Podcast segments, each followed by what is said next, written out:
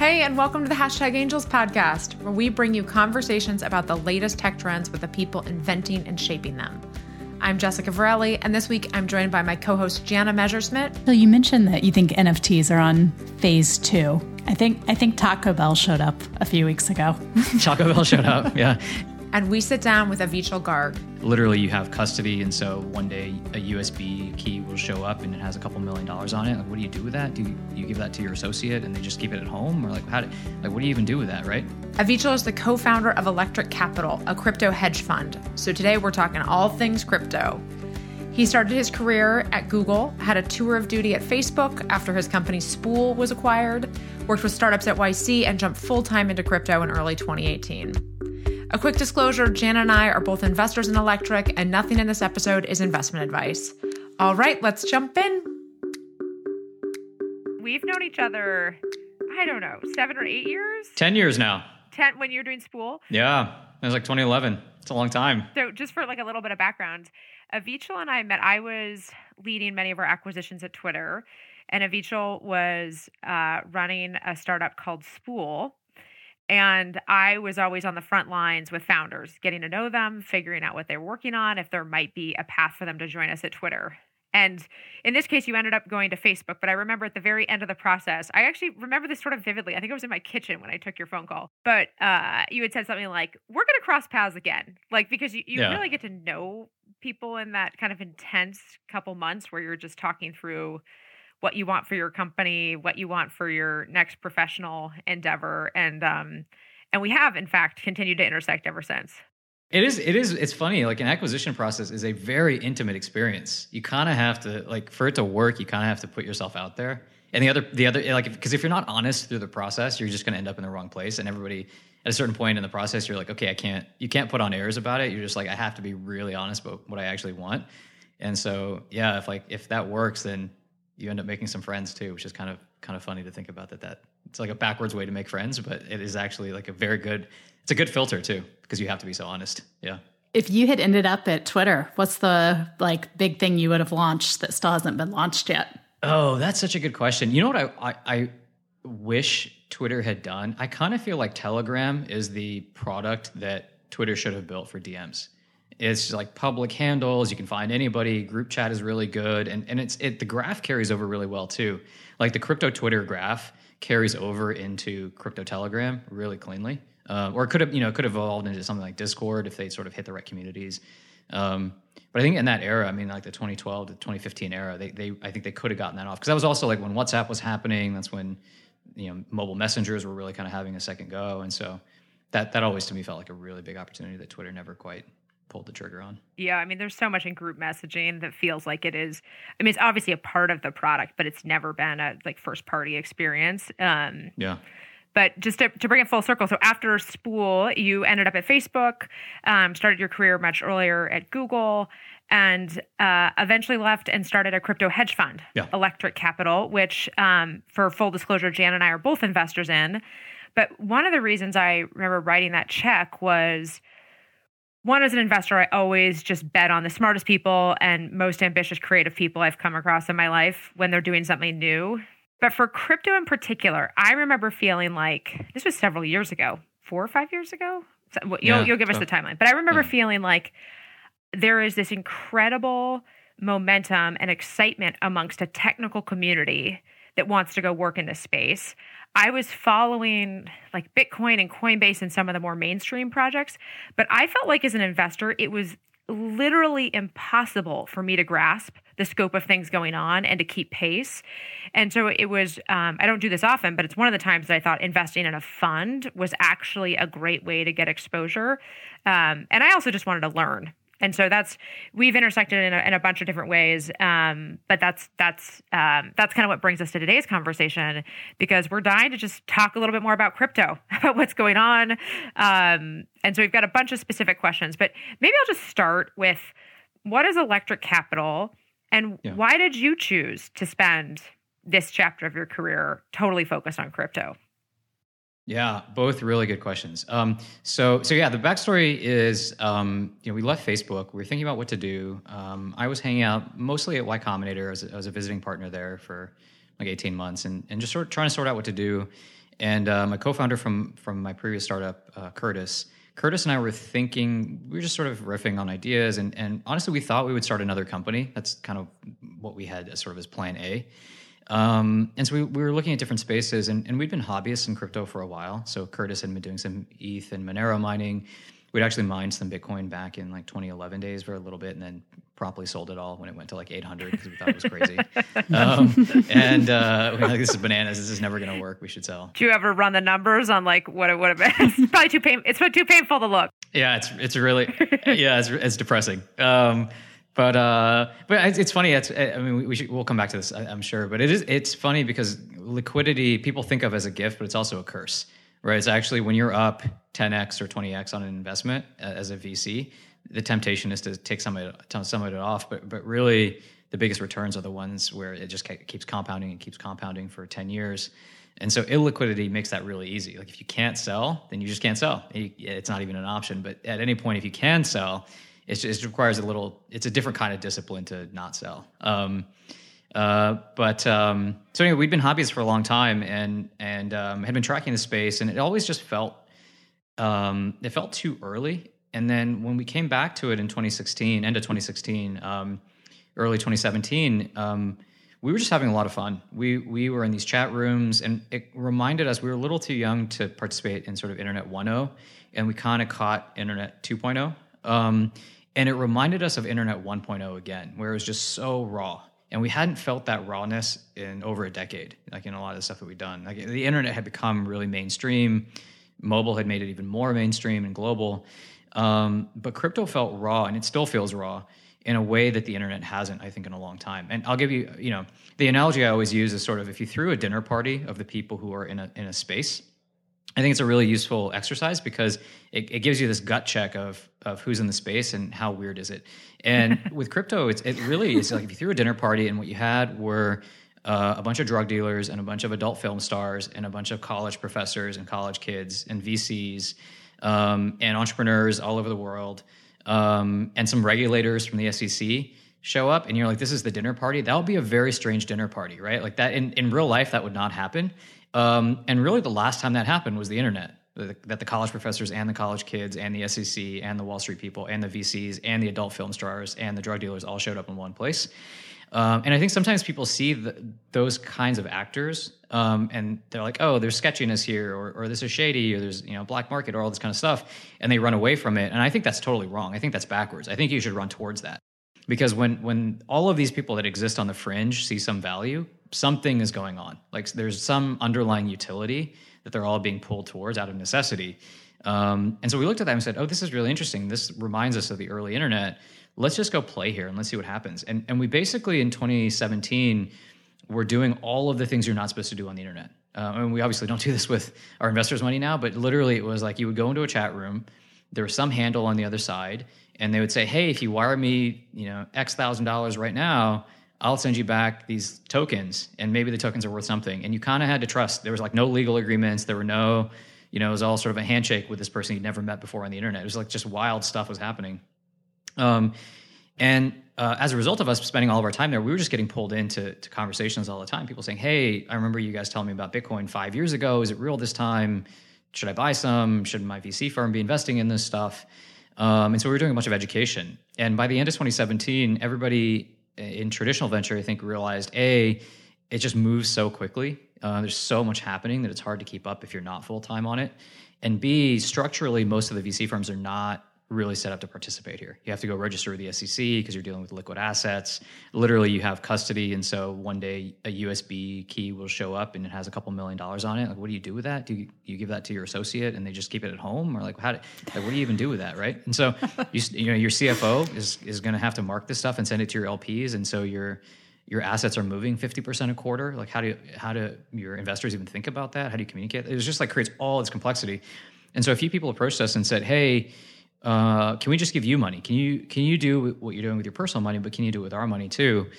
And uh, Curtis and I had had both done our first startup in in 2008, and so we lived through that crash. And sort of, you know, rule number one of being a founder is if people show up and just start giving you money, you should just take it because that that indicates both like product market fit, and it also indicates that you, you know, like you should probably take it because you don't know what's going to happen right around the corner. Um, and so that was sort of like our seed round. So that was our first fund. We, we started it in Q1 2018. Um, and I, I, sort of describe that as our seed round almost in like um, in venture parlance. And then about a year ago, we raised our second fund. Um, uh, and that's sort of like our Series A. And and so between the seed and the Series A, I think people sort of got up to speed on okay, maybe something is happening here, um, and the market had sort of started to come back a little bit. Um, and uh, and so now it's sort of okay, this thing might work. Uh, that's kind of where we are, and I think that's where most people are in their heads. It's like okay, I think this is probably real.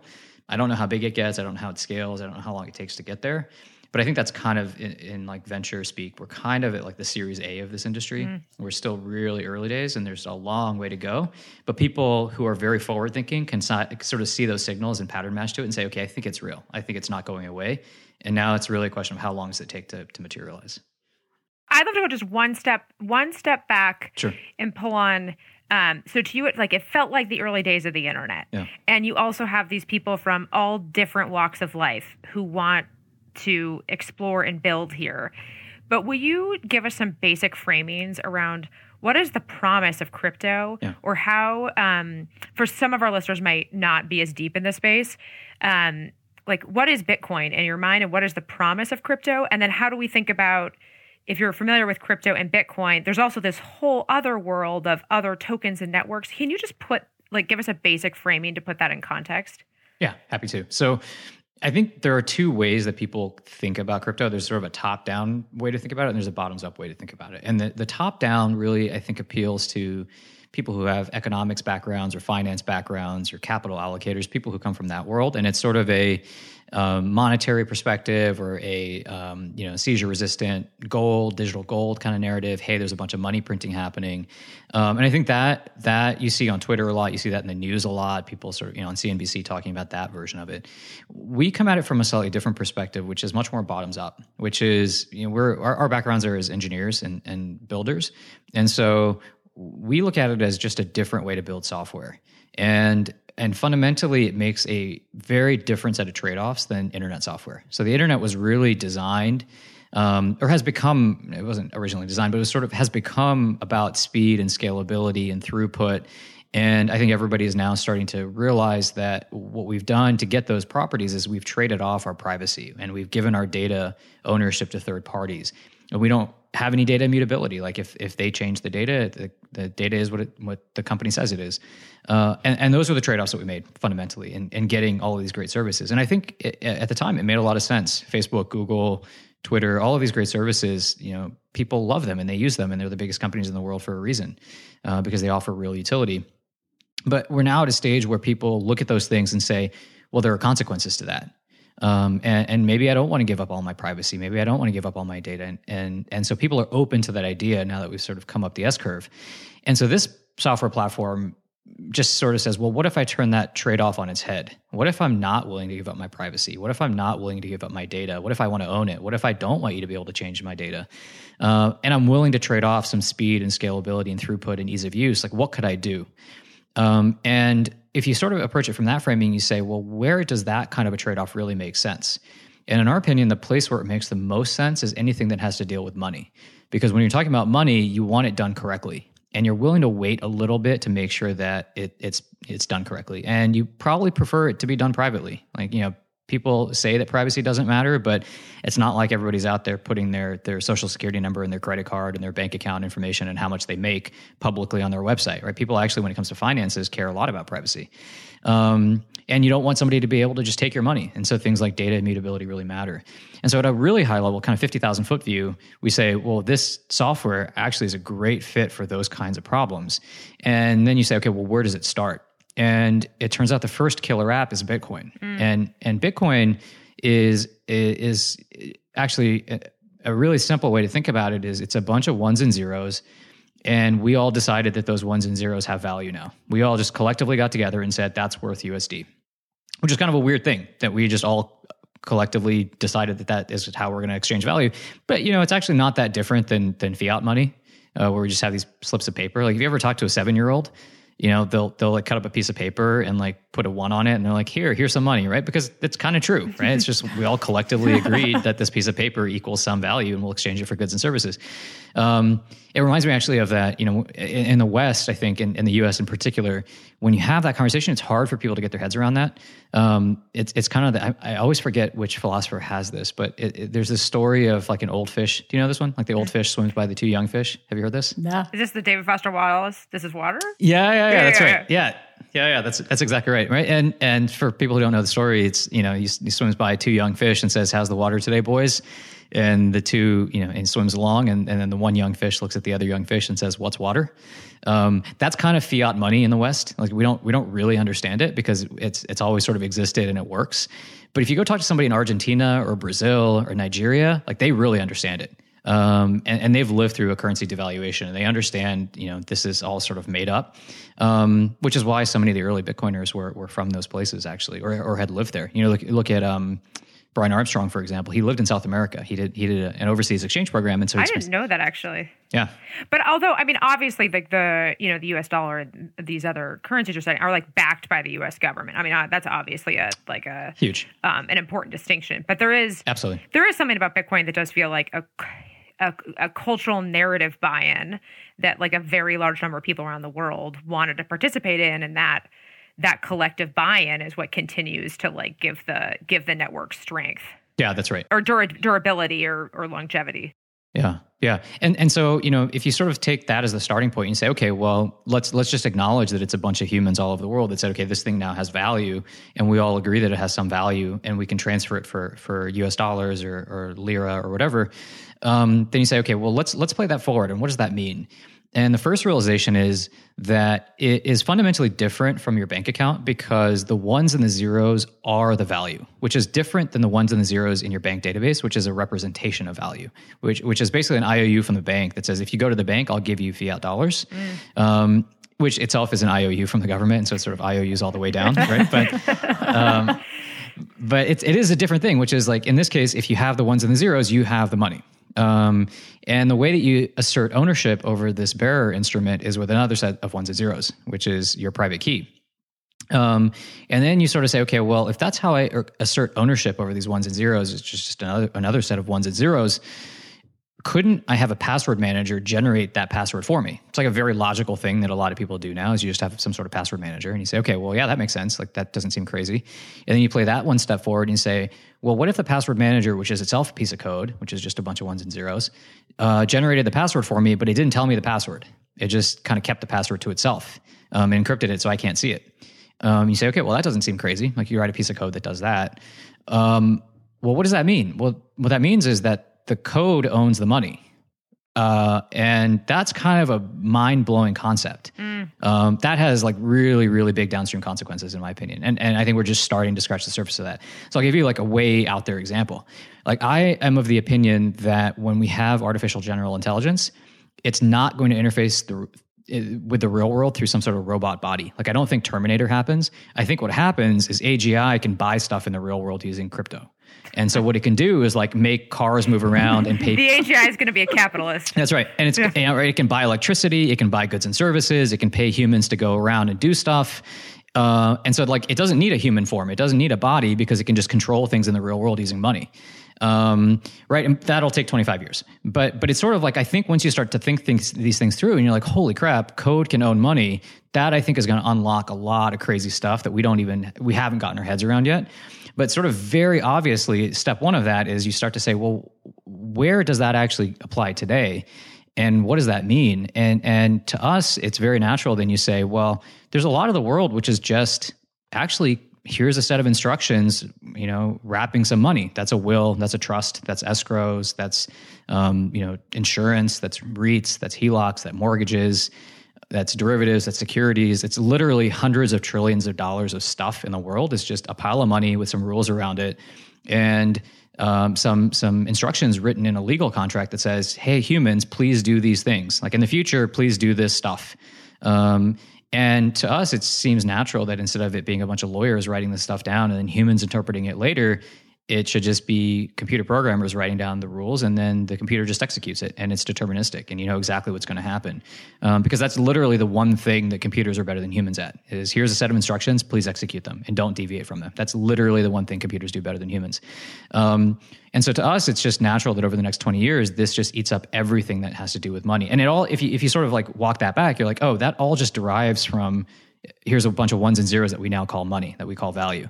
And you can sort of work your way forward with a, a bunch of really you know simple logical jumps. And like i don't think there's anything crazy in that uh, string of logical statements. And you get to oh wait this infrastructure is actually a perfect fit for all things related to money. And it's just going to eat all of those things up over the next 20 years. Yeah, Avicha, I'm so curious what you think about. I mean, the cost of computing hmm. pretty much everything through this type of framework. Like you read different things about this having a serious impact on the environment. Do you think that that's real? Is that something that we should be concerned about? Um, short answer is no. The longer answer is I think um, it's a little nuanced. Um, you know, I think when you're talking specifically about Bitcoin, usually the concern there is around proof of work, which is you have all these computers all over the world uh, computing, um, you know, this hash and the puzzle to the hash, and, and or sorry, the, the, solution to the to the puzzle, and you, you, can get in the weeds a little bit, but it's basically a bunch of CPUs running that that seem like they're burning a lot of electricity. But when you dig into it a little bit, you know, one way to think about that is, in essence, something like Bitcoin is just a bounty on uh, unproductive uses for electricity.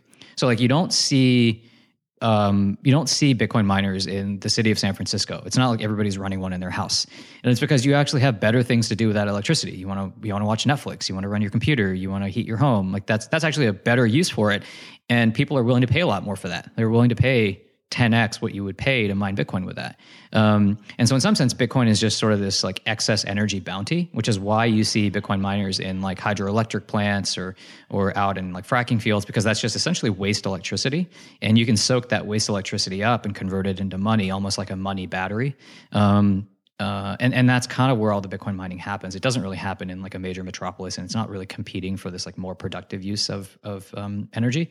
Um, now, you know, 10 years from now, could that be a problem? Maybe. Like maybe Bitcoin is just so valuable that it actually starts to crowd out some more productive use cases, but I don't, I don't think it's a short term problem. Um, and then there's sort of the more nuanced view, which is actually if that were to ever become a problem, um, you could always just you know you could you could change the protocol, you could evolve it, and and there are new forms of um, securing these networks which are much much more energy efficient. Move away from like proof of work and something that's less. Yeah, or or even even different forms of proof of work. So there there are uh, new things like proof of space time, which would let you use hard drive space instead of a CPU to secure the network, and in, in essence still run the same underlying lottery um, that that a proof of work CPU based system lets you do. And so there are things like Chia or Spacemesh, which just use hard drive space, and a solid state hard drive is orders of you know magnitude more efficient uh, from a power perspective. Um, and those things are just starting to hit market like this year. Um, and so it's still proof of work. It's still backed by physical resources. There's there are a lot of reasons to think that proof of work might actually be how you need to secure these things. Um, but it has a lot of other really nice properties. Like anybody can can run a hard drive, and there's a lot of excess hard drive capacity in the world. And you could never corner the hard drive space in the world. Like you couldn't own 60% of it. It's just too distributed. And all the manufacturing and, and supply chains are you know reasonably distributed. There's like Western Digital and Samsung, and like a lot of that infrastructure already exists that you can sit on top of. So it may not even have to be proof of stake. You might have sort of useless proof of work that is you know uh, 10,000 times more energy efficient and, and will scale beautifully uh, through something like hard drives. So one thing that this conversation was reminding me where I started, which is crypto is just so vast that trying to keep up with all these different layers and nuances and um, there's one part of the conversation is about what are the externalities and to jana's point what are some of maybe the unintended consequences. Then there's a whole technical conversation which you're um, kind of diving into which is the different breakthroughs in computer science or approaches to actually you know building these networks and securing these networks. There's another element um, which has always captivated me and it's probably where my interest came in terms of crypto, which is about ownership. Mm. Who gets to own the network? Who gets yeah. to own and financially benefit or actually vote and shape a network as it scales? And so, a part of the conversation that, like, for me clicked years ago um, was actually Chris Dixon had written a hmm. piece mm. about app tokens as like a breakthrough in in, in network design, and uh, he articulated the promise of crypto networks as being a sort of uh, I think he uses the term the spiritual heir to the open source software movement. Yeah. Where if you have a group of people all over the world is contributing code and technically contributing to a network, is there some like crypto? The promise of crypto is that they could each be owners in the network, and then people that join early and decide to become early users of a network could also become owners. And for me, the reason this clicked was as you look at all of the major marketplace businesses and consumer networks and conversations around the social networks right now one who gets to own them two who gets to make the decisions about how they're governed what content's allowed on the network um, you know do the folks who work at headquarters versus the contract workforces that work to build some of these these bigger networks before they go public who actually benefits when when the company um, uh, creates a lot of value and in general, in Silicon Valley, we operate with like a cap table that is owned by the founders, the investors, the full time employees, and that's concentrated in a certain group. But we actually didn't have a mechanism, or at least we have not popularized one yet, to give ownership to a whole lot more people. And I, we're actually starting to make inroads in this in terms of the way who's given yeah. access to the investing opportunities. But anyway, yeah. for me, it was like a breakthrough moment to think wait, with crypto companies, early people creating the network and the protocol are going to own it but then they're going to carve out the equivalent of like an like an ESOP pool, an employee stock option pool, but it's way, way, way bigger. And they're going to give it to all the early people that come on and start using the network. And it just it shapes the ownership conversation totally differently.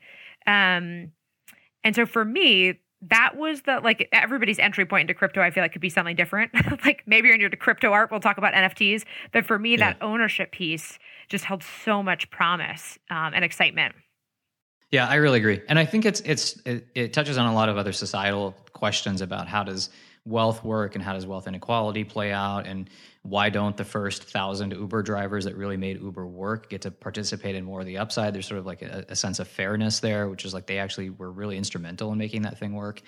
Um, it touches on on elements from the developer community of open source. And wait a second, the entire internet is built on open source, but all of the value is captured by not open source companies. Um, it's captured by people in higher higher in the stack. And so um, Curtis, um, my co-founder at Electric, talks about how um, you know open source was sort of revenge of the nerds and it was sort of like we're going to open this up and blow this thing up and and and make the internet work and crypto is sort of revenge of the super nerds which is like we almost got there and now everybody that was you know the the uh, cypherpunks and and the phone phreaks and you know uh, the free and open source movement all these people that have been thinking about these things actually the, like the philosophical roots of a lot of this stuff go back 30 40 years. Um, and all of those types of people and many of them actually are still around folks like you know Zooko at zcash or uh, Bram Cohen at, uh, from BitTorrent, you know, who's doing Chia. Um, the philosophical roots are the same, and, and it gets back at this idea of like, why do the big companies get to take all the money? Why do they get to take all the value? Why do they get to have all the control um, when it's all of these individuals that are actually making this whole thing work? And why shouldn't they get uh, the bulk of the economic upside. And, and with crypto tokens, you can now actually make that happen. You can actually reward people on micro scale. You can reward them and incentivize certain behaviors. Um, you can make it in some sense more fair because anybody can come in and participate. And, and the people that participate the most and create the most value can be rewarded for it. Um, now i think you know that the, the, the flip side of that is it's somewhat idealistic because we don't really understand how that thing scales. I think it's fascinating. It's interesting. Um, you know uh, like the idea of a scaled co-op almost mm-hmm. where everybody is, mm-hmm. is an equal party and, and whoever you know sort of can convince everybody else gets to participate or it somewhat feels somehow more democratic almost which is you know everybody's on equal footing and if you can convince a bunch of other people to come along with you and vote the way that you vote then then you get to accrue influence. Um, but i'm sure there are going to be downsides. You know the second and third order effects of these things take take time to play out and so i'm sure there are going to be interesting consequences that, that we see happen. But the promise of it or the idea of it i think is, is has has captured a lot of people's attention and imagination exactly for all these reasons. And i think the, in my opinion the you know crypto um, to maybe take it back to like 50,000 foot view, you know, to me, it, it is this secular cultural movement just manifesting through technology. And I, and I, so I think things like wealth inequality or the lack of trust in institutions is sort of, you know, this is the developers all saying, we feel that too, and we're going to take the tools at our disposal to try to fix it. So, you know, if you go back to like the, the Bitcoin white paper and, and read Satoshi's um, you know motivations for doing this, um, or or the the you know the Genesis block of Bitcoin that has um, you know, Chancellor on brink of second bailout for banks as sort of like the the rallying cry. There's a political message in Bitcoin, right? And so I think the roots of all of this stuff actually are, are in things like, wait, the system feels like it's broken, and how do we fix the system more fundamentally? Um, and I think that that is for a lot of people is like the jumping off point. They're like, oh, I get that. That makes sense to me. Um, and then and because it has that philosophical appeal, you sort of get pulled down the rabbit hole. Mm-hmm. You know, Avichal, I'm so curious. I mean, so you know, you're now five, six years into investing in the crypto space. How do you think about segmenting the industry and which areas are you paying a lot of attention to right now? Yeah, that is a great question. Um, I would say we've gone through well, one one general rule of thumb I think with crypto is like the third time around is when things really stick.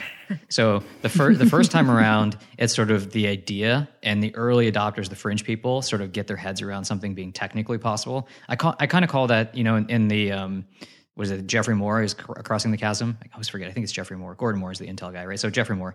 Um, there's sort of the crossing the chasm moment, and I think in, in venture land we kind of call that the Netscape moment. It's like the moment that something goes mainstream, and so I would argue sort of the Netscape moment for crypto was roughly 2020. Was you know Bitcoin went from being uh, contrarian to being consensus, mm. I think, in basically in 2020, um, which is effectively sort of like the third time around, like 2013, 2017, uh, 2020. Um, but I think there's a moment before that which is which is the Rubicon moment, as I call it, which is the moment that something goes from being technically possible to the earliest of the early adopters saying, "I want this, and I'm going to bring it into into existence." Um, and for me, I think that was that was somewhere you know for Bitcoin, was roughly 2008. But you might argue it was more like 2011. That sort of like it, it became you know much more much more mainstream. It went from just being a, a, small number of people to okay, maybe this thing the early adopters are here. Um, and so we're sort of, you know, as, as venture investors, we're simultaneously paying attention to the Netscape moments and we're paying attention to the Rubicon moments because the Rubicon moments will take seven to 10 years to play out. Um, and so, you know, in like 20, 2017, I think it was really about layer ones. It was that, that was sort of the moment of, hey, this is, this is starting to happen and everything that's not Bitcoin is, is going through this moment. Um, and today we're, we're starting to look at things like DeFi, um, I think is, is sort of you know is going through its second wave. I think the first wave was effectively two or three years ago. So this wave of DeFi we think is really interesting because it's proving out the primitives. can you explain DeFi? We just give a little primer. Yeah, it's decentralized finance, and, and it's basically this idea of recreating the fundamental financial primitives entirely on a blockchain. And so the, the basic ideas of things like lending, collateral, margin, leverage, um, you know, hedge funds, just like all these basic things that exist in the financial ecosystem, and just creating them in smart contracts. Um, uh, sort of that idea of if everything that exists, you know, these hundreds of trillions of dollars of value um, exist as legal code, just recreate them as a smart contract. And, and people are sort of doing that and creating an entirely digital economy that sits on chains like Ethereum. Um, and, and these fundamental primitives, then you know, the reason they're so powerful is they're composable. So you can you can mash them together because it's all just APIs and code. You start mashing them to, together to make even more complex instruments or complex um, financial products. Um, and in many parts of the world, it's it's really interesting because in, in, in a lot of parts of the world, those sorts of things don't even exist, right? So it's, it's kind of like mobile, where I think right now you're in the early stages of mobile, where um, you have a bunch of wealthy people, the crypto rich that got there early, um, or the or the people who have a lot of discretionary income are sort of playing there, um, and you can see the promise of it in in the emerging markets because in a lot of those places these things just don't exist. Like you may have a lot of people who are unbanked, and ultimately I think that's where this has the biggest impact. In the same way that mobile had the biggest impact in the emerging world, but we're still kind of in the early days where actually you need to bootstrap it, and so the wealthy people are sort of primarily the ones who are playing. But we're, we're starting to create all of these basic primitives in DeFi, and and these ideas have been around for a while, right? If you look at the Ethereum white paper paper, um, it talks about a lot of these things, things like escrow and insurance.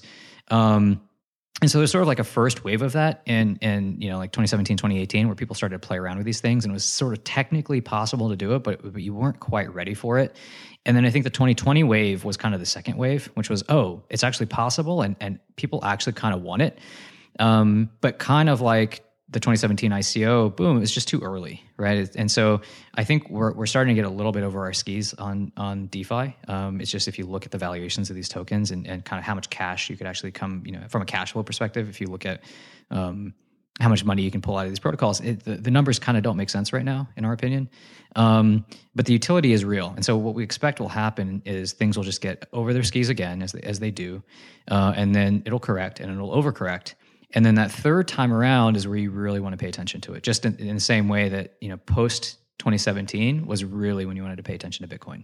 Um, it got over its skis, and then actually after it got to 20k and then crashed, that was actually the time to be buying because that's when you sort of knew that it, it was going to cross the chasm. And so, in, in our opinion, DeFi um, going into like 2022, 2023 is the point it starts to cross the chasm. But probably people will get really down on it over the next 12 to 18 months um, because it's just a little too early and expectations are a little too high. Um, NFTs we think are similar. Like there was a wave of NFT, NFTs back in 2017 with with CryptoKitties and Dapper Labs, and they proved that the, the, that there was some demand for this. And now you're seeing kind of the second wave of it with things like NBA Top Shot, which are you know digital collectible trading cards basically with with video, um, and and people are paying hundreds of millions of dollars for this stuff now um, on chain. It's it's I mean the stats are mind blowing. Um, how much money people are paying for this stuff but again, probably in our opinion, it'll get over its skis. You know, we just had this like Christie's Beeple auction for seventy million dollars. There are artists that are you know making tens of millions of dollars selling uh, selling their music. It's just it's it's really crazy what's happening right now, um, and we think it probably gets over its skis. I'd love to talk about this for a sec because it's also um, sure. This is where crypto intersects with like art and entertainment culture and just there's yeah. there's just so many different things intersecting here but many people probably saw the headlines around um, Beeple's um, Everyday's artwork being sold at Christie's for about 69 or 70 million dollars. Um, and one thing I did was when I saw that headline was just like go a little bit deeper on like who is Beeple and like you know what is going on here. But there are some people in this community are just like absolutely fascinating. So what I learned about him number one, that piece of art he started making in 2007.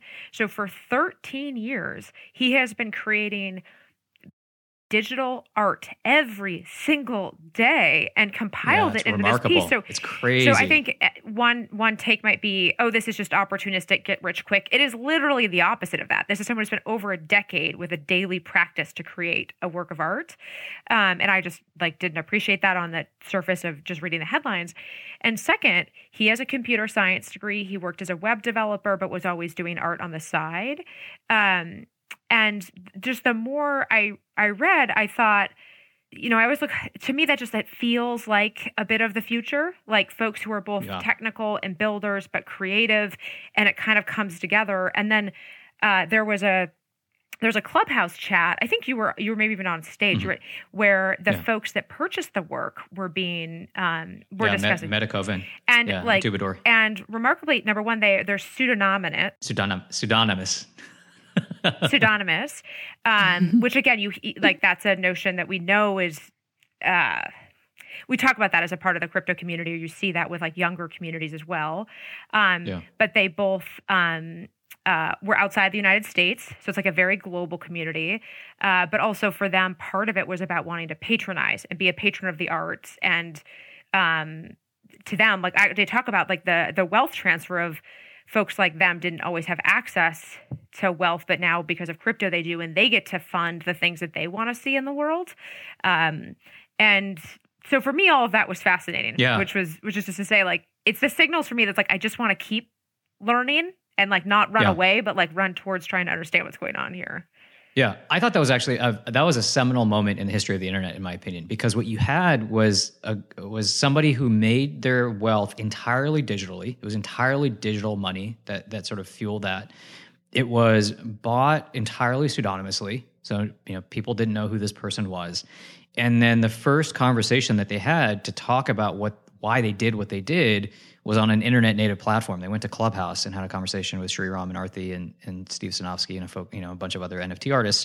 And um, instead of going to like Oprah or something, you know, like, you know, uh, you know, you know the roy- the royals sort of conversation was happening at the same time right? Like um, prince harry and meghan that, like that conversation was happening parallel. And it was such a contrast. It was such a fascinating juxtaposition in my opinion of like the old world and the new world right? Like the the royal family going on oprah and like pseudonymous crypto rich people going on clubhouse. And i was like this is like you could not have a more stark like here is the past and here is the future. Uh, and i think people will look back on that and be like oh i think that might be the moment where everybody realized like the metaverse is going to happen. Uh, like digital money is real and it like those people are going to have a lot of power and influence and like these platforms like the internet has actually taken over. Like the internet is the primary channel now.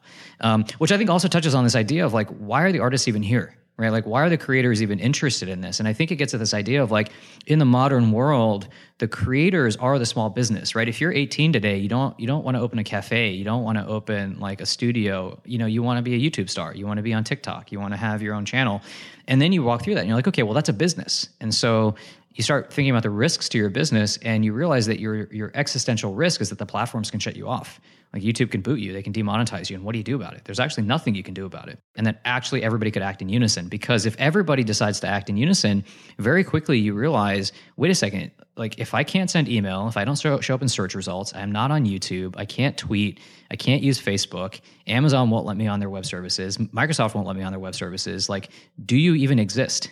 In, in a modern world where the internet is the primary channel, as we just discussed, right? You know, going on Clubhouse instead of going on Oprah, like, do you even exist as a business? You kind of don't.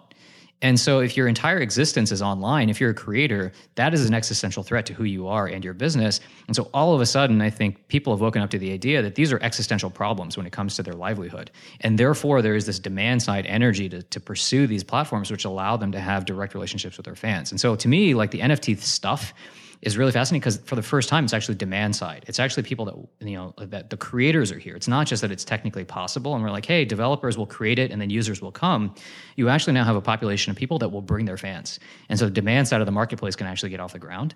Um, but to me it's all about the the like we've the internet has actually taken over. Like the internet is now the primary thing. The internet is not the secondary thing anymore.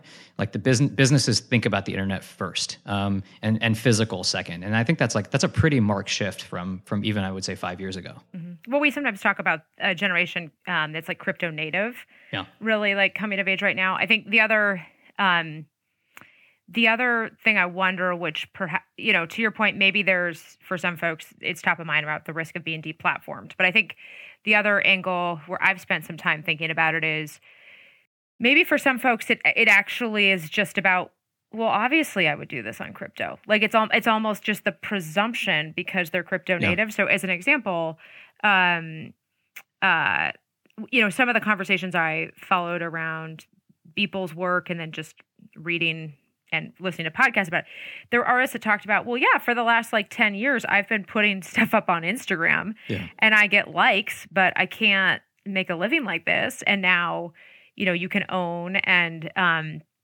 and benefit and sell and make money from your your work and i think that's appealing i think um the other um Oh, the other thing I started to notice, these are like the little internet signals. I, I always try to like yeah. pull on the thread when I see it.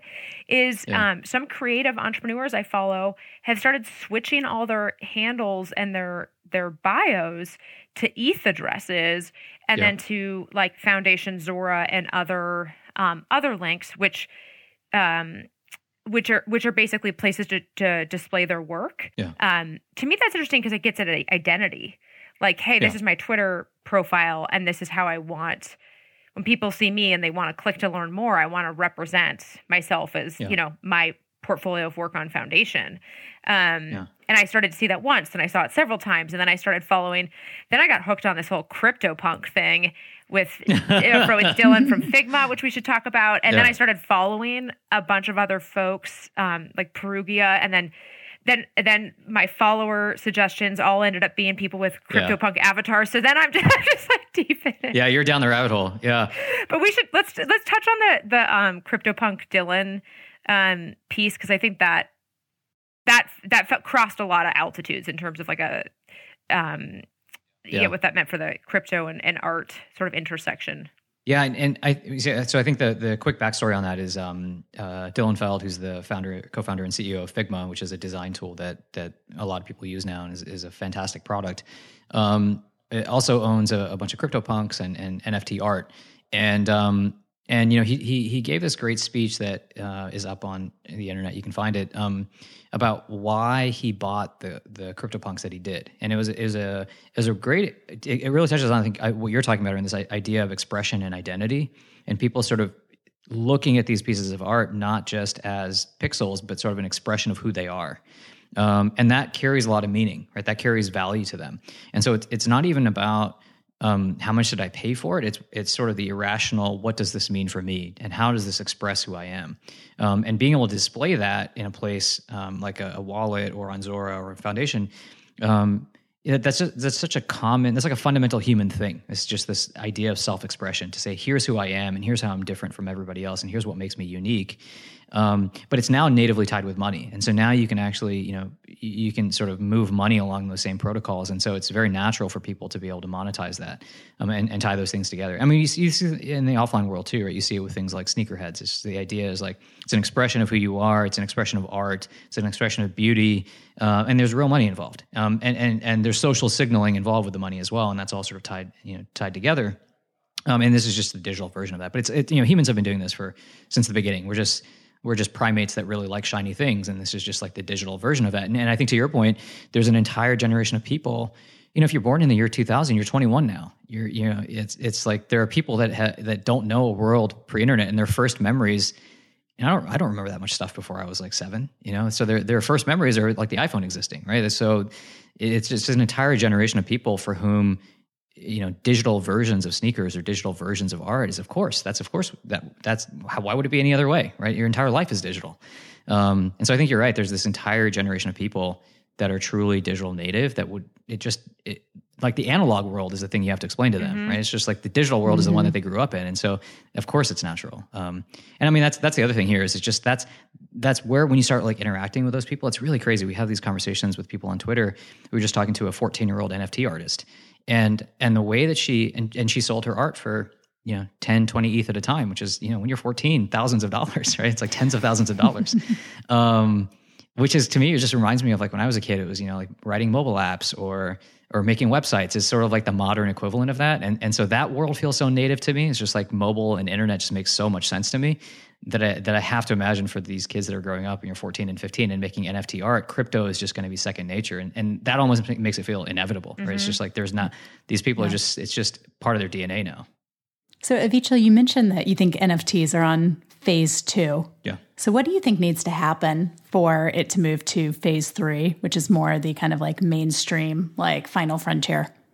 Yeah, that's a great question. I think, um, that's a great question. I think there's a lot of infrastructure and tooling that needs to be built. So mm-hmm. it's still kind of hard to create this stuff. It's still kind of hard to find it, to search over it, to catalog it. Uh, you know, when you get into the technical details and the specifics of it, there's a lot of stuff like, well, where does the image actually sit?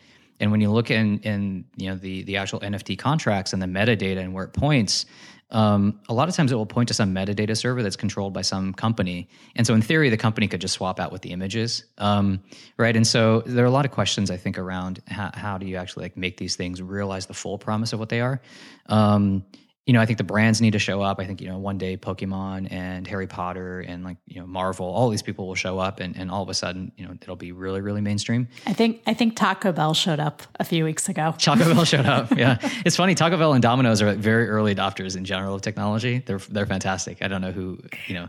Although you have to imagine like every I just I imagine every major corporate brand has got a meeting somewhere, which is like, what are NFTs? Like, yeah, what, right. like, uh, should we get into this? You know, um, yeah, or like right. the same way, like totally right. once Tesla moved some currency into mm-hmm. Bitcoin, I'm sure there's there's a group of folks, I'm sure, at a bunch of companies that are like, what did they just do? Should we be doing this? So who knows? Maybe we're not. Maybe we're not that far. Who knows? Yeah, totally. Um, but yeah, I think I think it's sort of this. This is the time where we can see the promise. Maybe maybe a short answer to your question, Jenna, is like I think this is the point at which you can see the promise of all of these things but there's going to be a little bit of a lag before we can realize the promise of it. It'll take a couple of years for Disney to show up. It'll take a couple of years for Marvel and Pokemon and all of those things to show up. And and now that they're interested because they can see it, they saw things like NBA Top Shot. Now they're going to start investing, but it just takes two years to build this stuff out. You know, like to actually build it and get it out in the hands of normal people and fix the UI and make sure that the wallets are good and that this stuff is scalable, um, and that the banks, you know, and the credit card companies don't stop the transactions from going in. There's just all of these points of friction.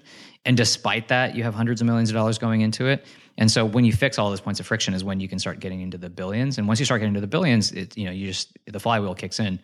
Um, and so it's just a lot of little points of friction. I don't think there's like one thing in particular, but it's just you can see that the infrastructure is being strained in the same way that that Yeah. Ethereum was being strained in 2017 or Bitcoin was being strained in 2017. You can just sort of see the infrastructure can't keep up right now, and then it'll take two or three years of investment for the infrastructure to catch up. By which point it's ready, and then when it happens again, um, it can it can actually scale with the infrastructure.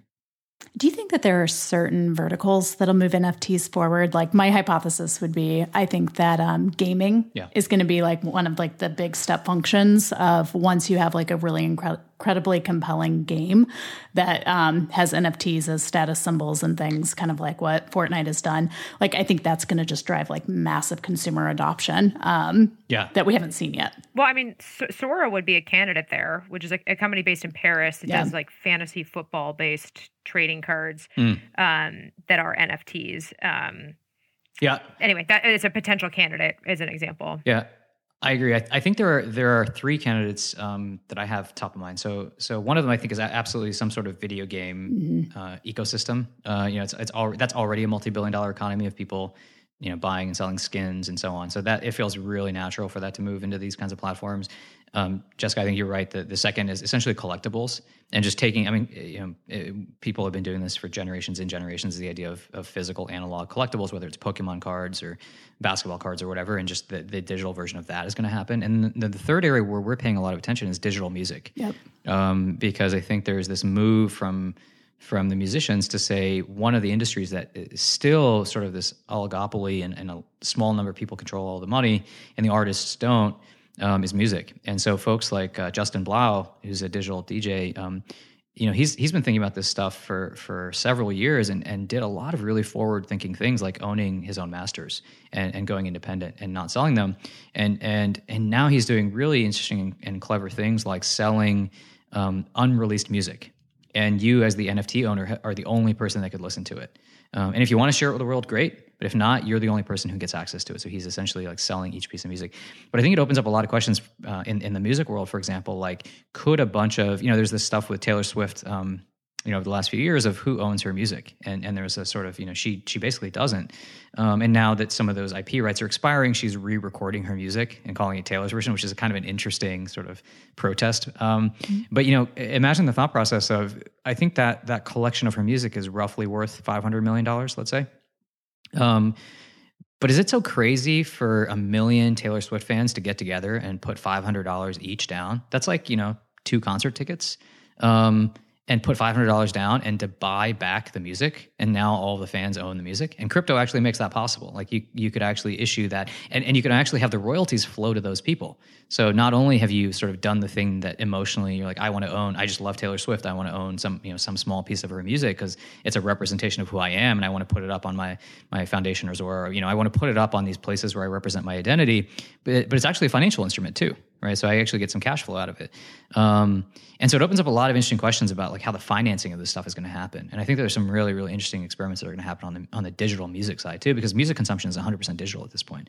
Um, so it's kind of at the intersection of I think these things that have gone 100% digital, like video games, like you were saying, Jana, um, with the place where there's a desire for fans to have a direct relationship, and it's a, it's a form of self-expression and identity. Like gamers think of themselves as you know that's their identity. You know, musicians and people who listen to certain kinds of music, it's their identity. I think that combination is a really potent combination. I like the Taylor example too because it obviously hasn't manifested yet, but it is to me. It was the thing that got me excited about this, which is it's that promise that maybe in the Yeah. future, the creators and their early community actually get to own the things, and um, and then you're seeing now with like what's going on with Robinhood and retail investors and just more participation, and then people also want to represent what they own. So I don't know, it just it all intersects Yeah. into this like crazy amalgamation of things that are in crypto. Yeah, Um, it's really amazing. I've got maybe one question to wrap us up. For folks that are um, that are new, that are curious, but have not, you know, left their jobs to go do crypto full time, or um, uh, yeah, are just here to getting started. Are there um, good starting places or things that you feel like are good resources or people to follow um, that you think provide a good entry point? Yeah, it's it's a good question. Um, a lot of this activity is happening in Twitter and Telegram and Discord. Um, it's very bottoms up. It's it's by its nature very distributed, perhaps fittingly. Is it's just sort of all over the place. There are not that many great places where it's like, oh, here's the 101. Go read this. I mean, folks like Linda Xie from Scalar Capital have put together some great resources. Or um, there's a site called xie256.org, um, which has a, a, like a getting started guide. So there are some getting started guides out there, and they'll they'll kind of get you the basics. Um, but really, to kind of because it's to your point earlier, I think it's moving so quickly. The best thing to do is to go to Twitter, follow um, folks that are in the space. Uh, myself, Chris Dixon, Katie Haun, uh, you know, uh, Fred Ehrsam, who's the founder of Coinbase and uh, now Paradigm. They're a bunch of great folks when you follow, and then the things that they retweet, just pay attention to and and then kind of use that as a as a as a recursive search. And so whenever they retweet some something, look at that person and say, who is this person, and do I want to follow them? And and over a period of a couple of weeks, your feed will just become all of these things, and then in real time, you're getting up to speed. And I think uh, one of the coolest things about this whole space is we're all sort of figuring it out together. It's not like anybody actually knows the answer. Uh, and so there's this process of discovery that's really it's pretty amazing because you know in a couple of months not you're not talking years you're literally talking three to six months if you if you have dedicated effort you become the world expert at it like there, there are not that many people thinking about a lot of these problems. And so there might only be five people who've thought about it. That's how new this stuff is.